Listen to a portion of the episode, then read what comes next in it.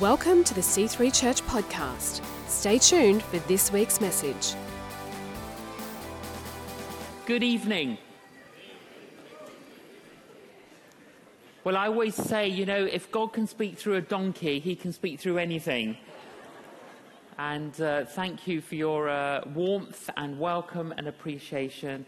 And uh, thank you um, to Pastor Phil and Pastor Chris for inviting uh, my wife Killy and I to come and uh, spend this time with you.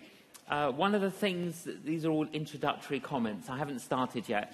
Uh, one, one of the things about traveling, as we do, my wife and I have traveled and do travel, and we've been traveling for 30 years uh, to 69 countries, is that you see so many different things in different places and different continents.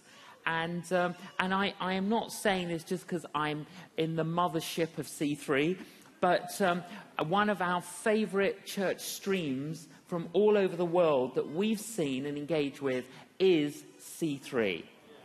It really is. Um, you know, we, we, we honestly think you're kosher. and what you've got is really good. Really good. You, you might be able to turn the music down a little bit. But that's a cultural thing you know, because sometimes I think, well, look, you know, if it's going to help reach somebody else that's a different generation to me, I'd rather them be reached. And sometimes you accommodate certain cultural preferences, but I know that at the heart of C3 is authentic Christianity that is just trying to take the timeless message of Christianity and convey it and communicate it to today's generation. And it's just wonderful uh, to see that happening. And uh, I'm, where Killy and I are just so thrilled, um, Pastor Chris, and to all your team, to Mark and Bernie, and all your, uh, the others, just to be part of this. So thank you very much. And we're coming to Presence next year. I know. So, so if you've not booked for Presence this year, book for it. Book. I mean, one of my staff, one of my staff in London, uh, she's coming with her husband from London. You know, so don't complain, oh, it's in the city. Where are we going to park the car? Don't give us that kind of nonsense. Uh, she's t- taking two weeks off, her, her, basically her vacation, with her husband to come out here. And that's two airfares and booking in and to stay here because they just want to soak in the presence. So you guys have got no excuse, honestly. No excuse. If you've not booked in, go and book in. If you've already booked in, go and book in for someone else. And just go up to them and say, hey, I'm going to pay for you. I'm going to pay your registration to go to Presence. Come on, be a little bit generous. You know, a lot of British Christians, they think they're generous. They squeeze the pound so tightly, they, the Queen cries. so, you know, outdo the Brits. Come on. We've brought a few books. Listen, um, I, I, don't want to spend time on these, but one of them's on the Ten Commandments. And if you want to study a little bit more the Ten Commandments, then maybe this will be a good book to dip in, or buy it for someone else. You know, uh, and the talks, you can download those, and uh, they're all free. So why don't you do that? Um, and if you've never read Pilgrim's Progress, written by John Bunyan, I think this is one book every Christian should at least read once in their lifetime. Really, really good. Um, and I've basically done a contemporary retelling of his book. Again, you know, bite for self or bite for someone else. And there's this book, What Does God Want of Us? Um, Ruben, can you take those? If you are here for the first time, and you would like one of those free as a free copy, put your hand up, and Ruben will give you one. And if you didn't get one, go and buy one. How to live by priorities. There was a, a woman who bought a speaking parrot as a companion. And she was very excited about this because she was very isolated and alone, and she thought this would be really lovely to have a, a pet that you could speak to. Anyway, she bought the parrot, she went home, and the parrot didn't speak. So the next day she goes back to the pet shop. She says, Look, he, he didn't say a word. And the uh, pet uh, shop owner said, Well, look, you know, did you buy a mirror? No, no, I didn't buy a mirror. Oh, they like mirrors.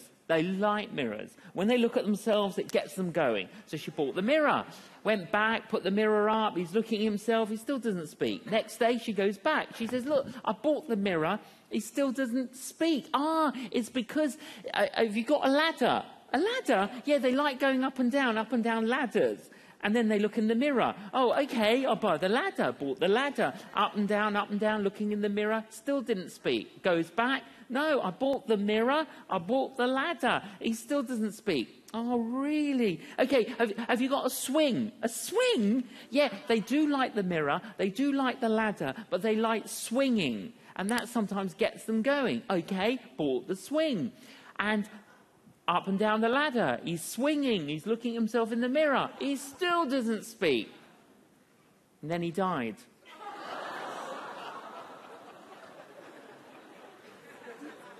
Goes back to the shop. He died. The shop owner goes, What do you mean he died? Well, he died. I bought the mirror. I bought the ladder. I bought the swing. He died. And, and he's really puzzled, the, the pet shop owner. Well, well, did he say anything before he died? Well, he did actually. Well, what did he say? Have you got any food?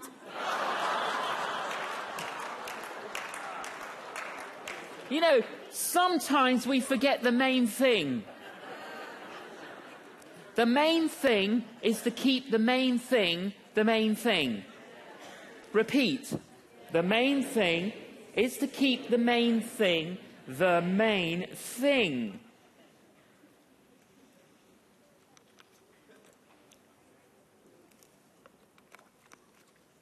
The Bible states this I am the Lord your God, you shall have no other gods before me.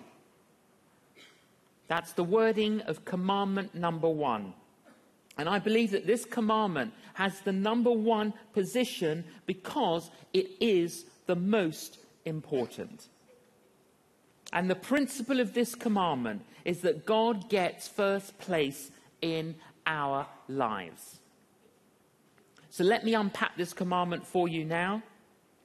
And when I've concluded, if you would like to apply what you have heard, and you would like to apply the the principles to your life and you'd like to respond to what you've heard, I will ask you to get up out of your seat, out of the rows, and I will ask you to come and stand here at the front to say, Yes, I want this to become a reality for me.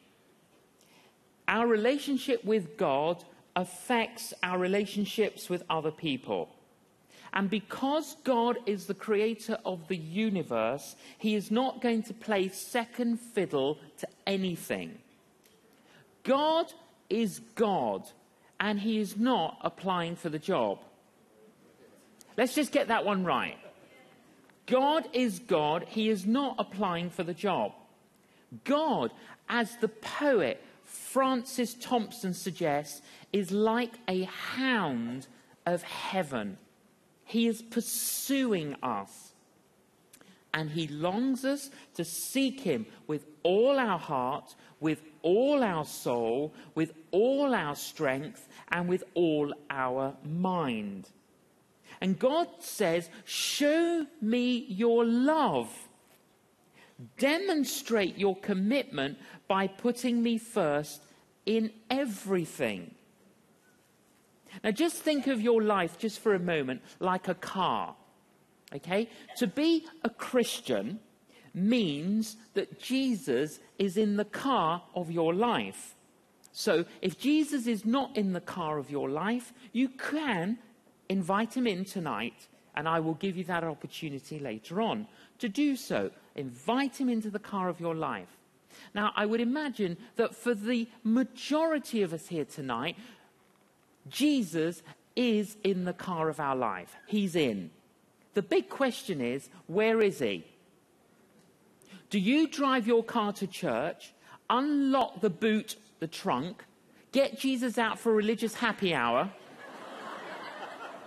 At the end of the service, get back in there. you know, you want Jesus in your life, but you don't want him interfering in your life. And you certainly don't want people knowing he's in your life. You definitely don't want your colleagues knowing about it. So let's keep him in the boot. Now, others of you are going, no, J. John, he's not in the boot, he's not in the trunk, he's in the car. Okay, where is he? Is he in the back seat? A bit of a passenger. No, J. John, he's in the front. What do you mean? The front passenger seat. So he's a little bit of a companion, but he's still a passenger. And now you're thinking, J. John, we know where you're going with this illustration. You don't actually. You're thinking J. John's now going to say, Is he in the driving seat of the car of your life? I am. Is he in the driving seat of the car of your life? Now, every one of you that thought, Yes, he is in the driving seat of the car of my life, I have one more question for you. Are you a backseat driver? The car gets to a crossroads. Jesus turns left. Where are you going? I'm going down the road of generosity. I don't want to be.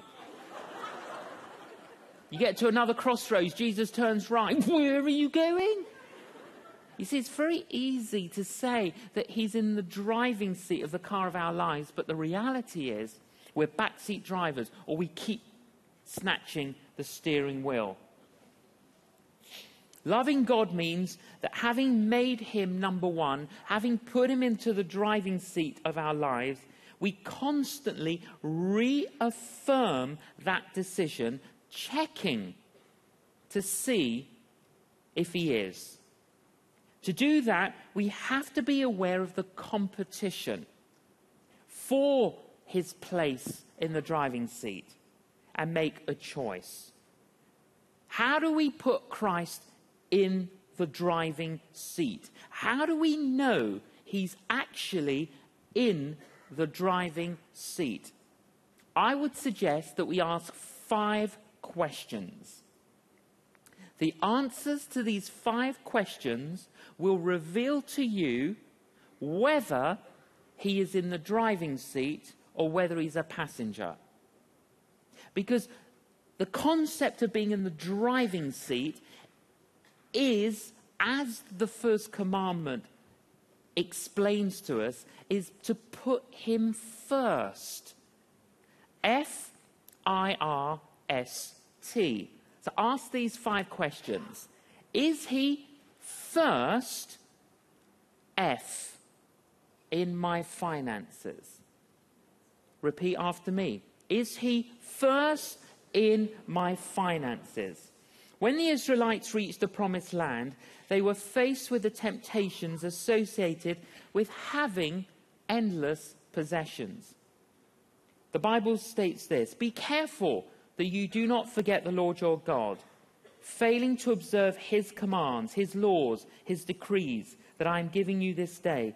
Otherwise, when you eat and are satisfied, when you build fine houses and you settle down, and when your herds and flocks grow large, and your silver and gold increase, and all you have is multiplied, then your heart will become proud, and you will forget the Lord your God. You see, sometimes our personal agendas and our self indulgence can suffocate our love for God. There's nothing wrong with these things, but sometimes they can suffocate our love for God. And perhaps the reason why so many people have a love affair with money and possessions is because they don't have a love affair with God. If God is first place in our finances, it's a good sign that God is first place in our lives. How do we respond to money? How do we respond to possessions? Do we see it that we're just stewards? That we're, we're, we're just guardians? We're just guardians of all these things. Two years ago, I spoke at um, Presence Conference, and um, I was, uh, we were in the, in the room ready to get into the conference, and I was introduced to somebody. And when I was introduced to this person, I, I felt that God had given me a word for this person. But I said to the Lord, I said, Lord, it's inconvenient. So I said, I'll tell you what, Lord, if you arrange it for me to meet this person again in the next three days, I'll give him the word. Anyway, I get introduced to speak at the conference. And uh, the bigger the conference, the bigger the lights. So you sometimes walk up onto the stage and you look out and you, you cannot see. You just can't. The lights are bright and they're quite blinding. And you look out and you know that there's thousands of people, but you can't really see people. And uh, I looked out and it was, whoa, the lights are bright. And I kind of like looked out and I saw the guy. And I was like, I can't believe it. And I felt the Lord say, give him the word now. And I'm like having a conversation with God. God, I've not started my talk yet. It's not appropriate. And I just felt give him the word. Anyway, I called the guy out. He came out and I said to him, Do you have a watch? He said, No, I don't have a watch. I said, Well, I'll give you my watch. So I gave him my watch. And I really like my watch. I really like my watch. It was a really lovely watch. And I gave him the watch. And I gave him the watch and I gave him the word, he went out. And he's lying there on the floor. So anyway, so then I start my talk. But then I can't see the clock. Oh no, where's the clock? I can't see the clock. So it's like, oh no, I couldn't see the clock. And I haven't got a watch. So, oh no. So I go back down and I pull. and he, he, he comes to. I said, don't worry, don't worry, I'm just going to borrow it. So I put it on, I do the talk, finish the talk, I give him the watch. We're done. At the next session, the MC for the session is a guy called Dean Sweetman, one of the C3 pastors. And he gets up and he says, I got given a watch. And it was a really nice watch, and I loved that watch. And God told me to give it away. And I said, I'm not giving it away. Don't want to give it away. I'm not giving it away. But then when I wore it, I felt guilty. So I tried to sell it on eBay. Because I thought if I get the money, I can buy something else. And I couldn't sell it on eBay. So I put it in a drawer because I could never wear it because I felt bad about it because God told me to give it away. But when I came to this conference, God told me to, to take it with me. And He said, when J. John gave his watch away, God told me to give J. John my watch. So He gives me the watch. And it's, it's this watch. So I, I arrive at Heathrow Airport with Killy. My assistant arrives. And. Uh, uh, my assistant takes the trolley off me, and as he takes the trolley off me, he kind of sees my watch. He goes, oh, Where'd you get that from? I said, What? He goes, The watch. Where'd you get it from? I said, I said, I can't believe you're talking about watches. I've just been away for two weeks. You know, what's wrong with you? He's like, J. John, don't you know what it is? I said, I said it's a watch. No, no. He said, Don't you know what type of watch? I don't know what it is. He goes, You've got to get it valued. I said, You're mental. I said, I need a cup of tea. I don't want to value my watch. Anyway, following week, we went and got it valued. It's £5,000. So I said to Killy, let's sell it. yeah and then we can pay off a bit of the mortgage. I mean, why would I be wearing a £5,000 watch? I might as well pay off a bit of the mortgage. And as I said it to Killy, I heard God say, You are a guardian. And one day, I'm going to ask you to give this watch to somebody, and the story's going to continue. So everywhere I go, I'm serious. Everywhere I go, I know.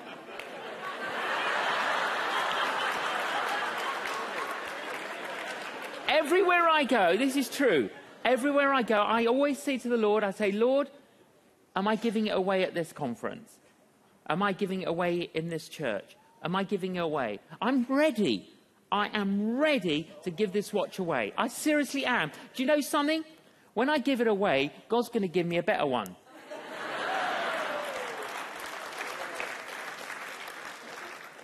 you know, it's all about being a guardian. A guardian, a guardian. Is he first in my fin- finances? Repeat. Two, is God first in my FI? Is God first in my interests? Repeat, is God first in my interests? Now, you see, that includes career, hobbies, recreation.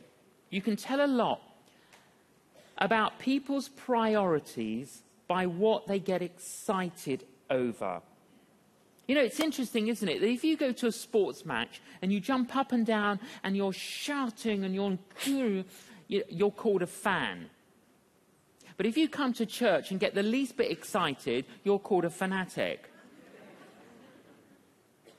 Actually, if somebody calls you a fanatic for Jesus, you should be very proud. What do you like to think about the most? What do you like to read about the most? What do you like to listen to the most? What do you like to talk about the most? The Bible says whether you eat or drink or whatever you do, do it all to the glory of God. That's from 1 Corinthians chapter 10 verse 31.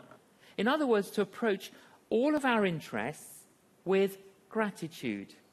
Because if it wasn't for you, God, I wouldn't have anything. I need to put God in my finances. I need to put God first in my finances. I need to put God first in my finances. Two, I need to put God first in my interests. F I R. I need to put God first in my relationships. You see, if Jesus is number one in my life, and if Jesus is number one in my wife's life, then Jesus isn't going to fight Jesus.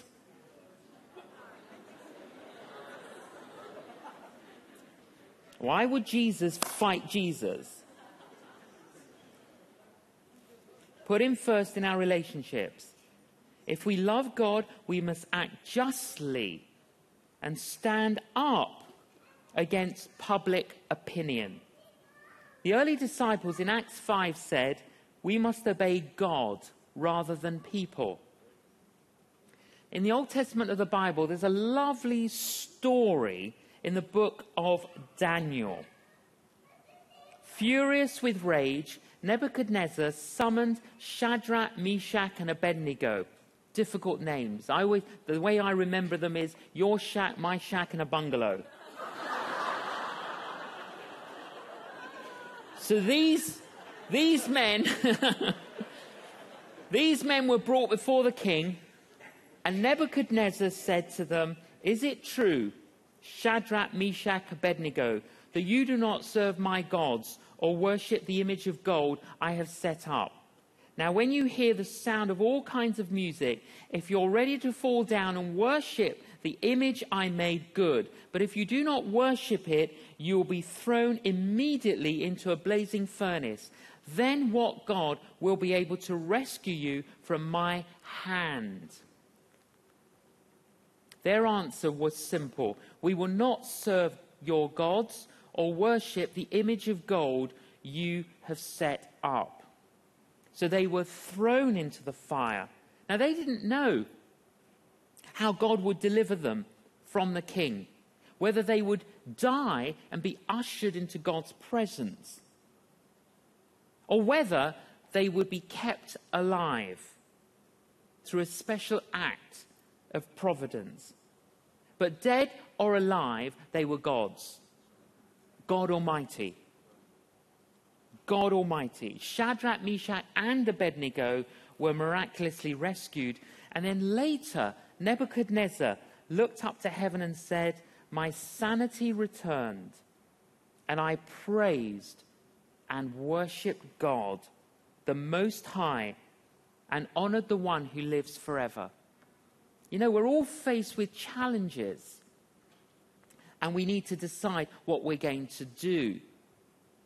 In the, uh, uh, the hotel where we're staying, in the balcony, they've got some idols in the balcony.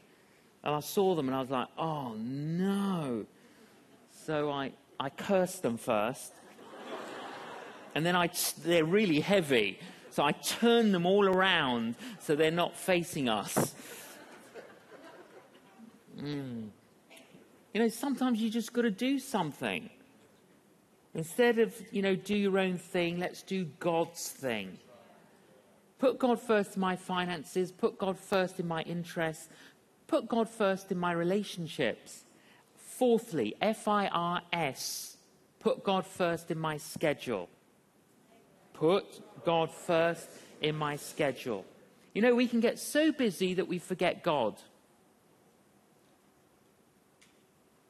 Putting God first, not just on Sunday.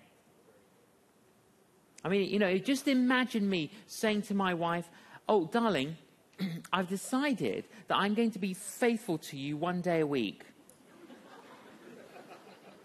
You know, because I travel and I've got many other opportunities. well, I don't understand. What's the, what's the problem? I, I will be faithful to Killy once a week. Partial faithfulness is no faithfulness at all. Putting God first doesn't just mean going to church on a Sunday. God says, I want you to, you to be part. I want to be part of your daily schedule. How do we do that? We make appointments. King David said, I will pray morning, noon, and night. Morning, noon, and night. You know, whatever I'm doing, it's part of my life. I often ask friends of mine. I said to, uh, I said to a doctor that I know really well, I said to him, I said, Do you pray before the patients walk in? And he's like, Really? You know, just by asking the question, it was obvious that he didn't. I said, Well, why don't you say a prayer and ask God to give you wisdom? Why don't you pray when you're doing operations? Why don't you pray when you're delivering letters as a postman to every house and bless it? Why don't we pray? It doesn't matter what we're doing, you're cultivating and creating the presence of God in your work, through your work, whatever you're doing. If you're a waiter, waitress, you know, when you take the order or you take the food, in your heart say, Bless them, Lord. Bless them, Lord. I'm not only going to bless the food, I'm going to bless them. I'm going to bring a blessing as I put that plate down. You know, it doesn't matter what we do, you can make it sacred.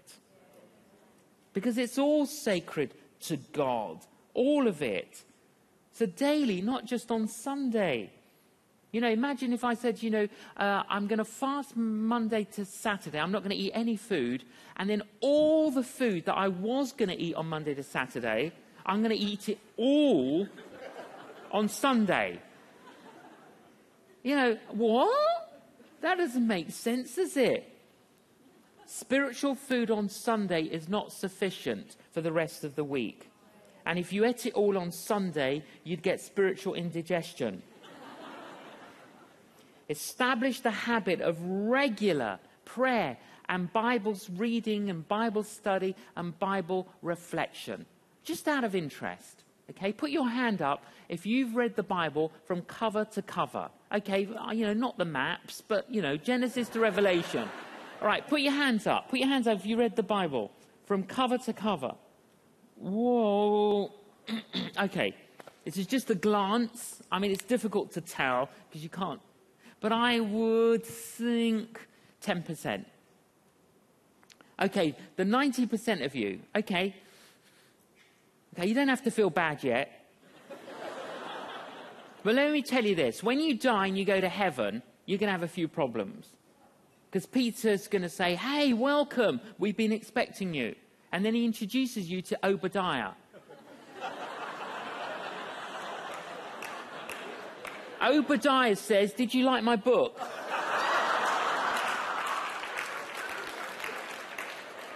And you say, I'm sorry? He says, My book, did you like it? Uh, who published it? God. What, God was the publisher? Yeah, he was. Let me introduce you to Nehemiah. Nehemiah goes, Did you like my book? What do you think of it? Do you know, you can have a problem having conversations with all these people. do you know that if you spent 15 minutes a day reading the Bible, 15 minutes a day reading the Bible, you would read through the whole Bible in one year? Just 15 minutes a day.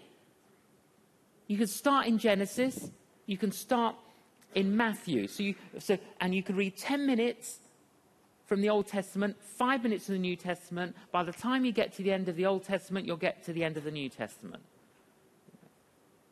And there are the different plans and ways of reading it and all of that you, that you can explore and find out. You know, and then, and then when, when you've read it, you've read it through once, and then you've read it through twice, and then you've read it through three times, and then you've read it through four times, and then five times. You know, you just happen to be in a little kind of connect group, and somebody asks a question. Oh, yes, lamentation.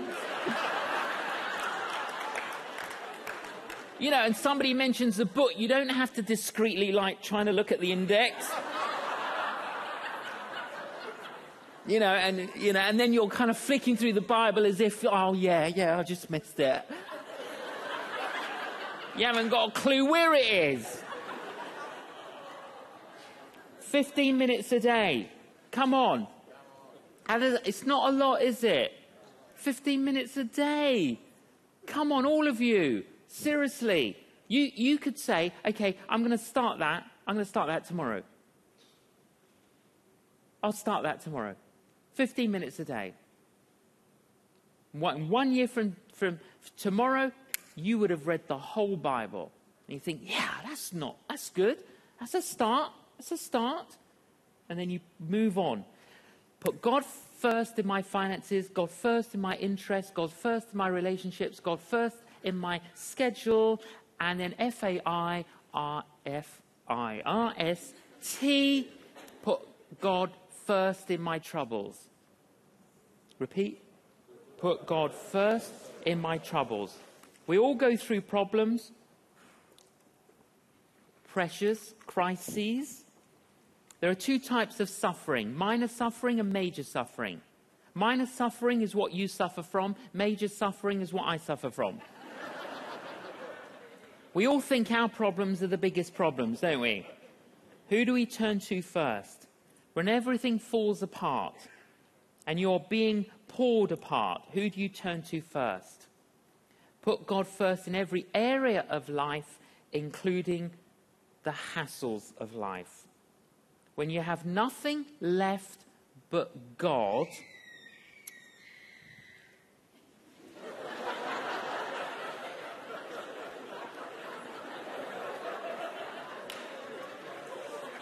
you start screaming.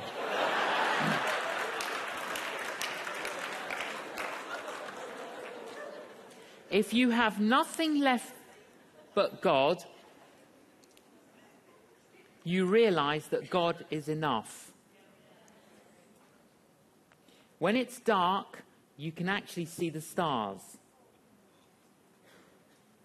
Let's look at Jesus during the dark times because he is the light.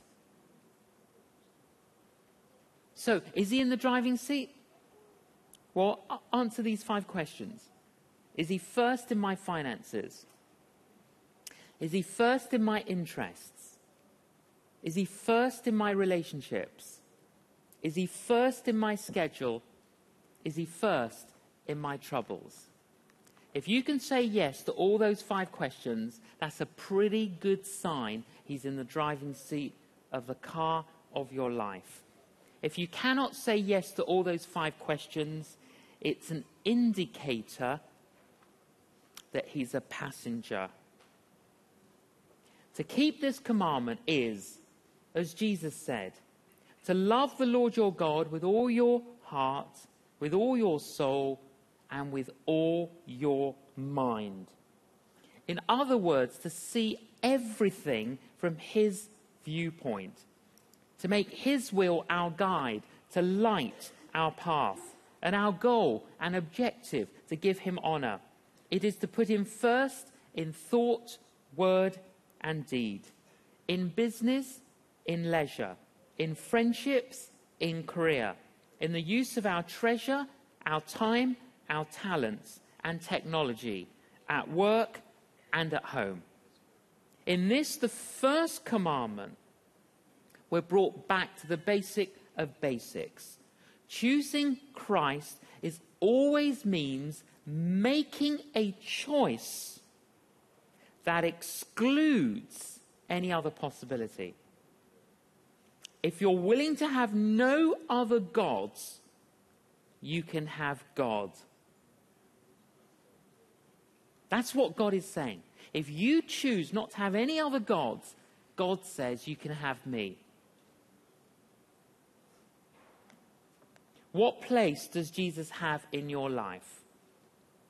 Have you been giving Jesus less than first place in your life? Have you been running away from Jesus? How would you feel if Jesus gave you the same amount of time and attention that you devote to him?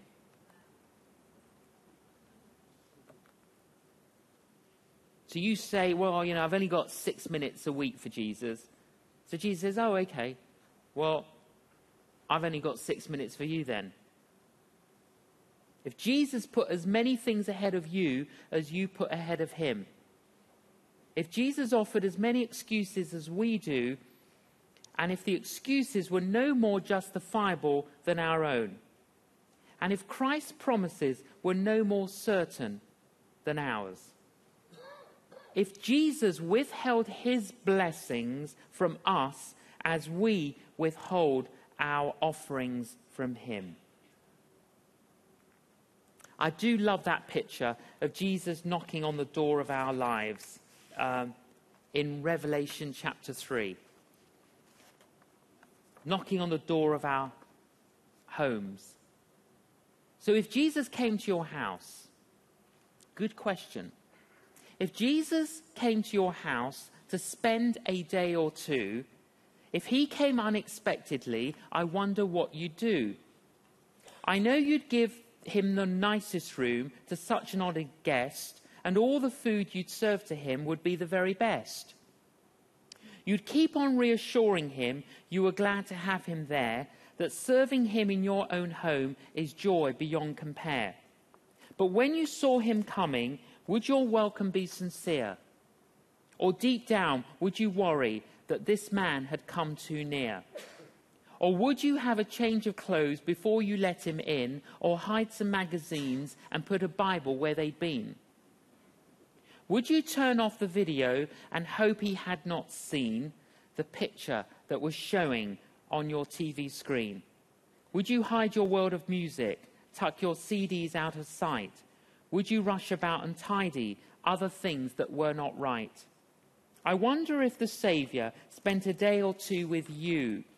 Would you choose to keep on doing all those things you often do? Would you choose to keep on saying all those things you often say? Would life for you continue as it does from day to day? Would your family conversation lull or keep its usual pace? And would you find it hard each meal to say a table grace?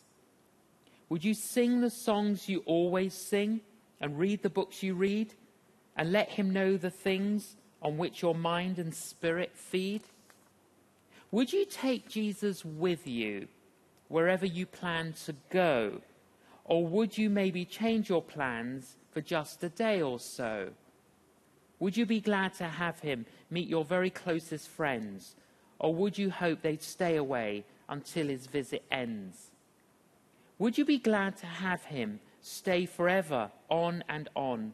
Or would you sigh with great relief when he at last was gone? It might be interesting to know the things that you would do if Jesus came in person and spent some time with you. Quite a challenge, isn't it? What would it be like if Jesus was coming to our homes tonight? The choice is ours.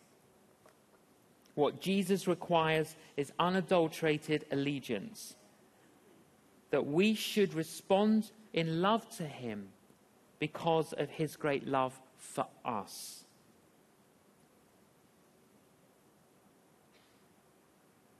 I like that uh, illustration of the double decker bus. And there's a huge poster on the side of the bus egg and bacon, the great British breakfast. And the bus passes a field, and in the field, there's a chicken and a pig. And the chicken turns to the pig and says, Look, look, look, look, look, look, we're famous. Egg and bacon, the great British breakfast. And the pig turns around to the chicken and says, It's all right for you, isn't it? You only have to make a contribution. For me, it cost me my life. St. Augustine wrote, Christ is not valued at all unless he be valued above all. Christ is not Lord at all unless he is Lord of all. Our response to the first commandment is to nurture a loving, faithful relationship with Jesus Christ. Loving Jesus gives us a greater capacity to love others. To some people, Jesus is nothing. To other people, he is something. And then there are those people where Jesus is everything. Will we put Christ in the driving seat of the car of our lives. This is what the first commandment is all about. Thanks for listening to the C3 Church podcast. Visit us online at myc3church.net. Join us next time for more great teaching.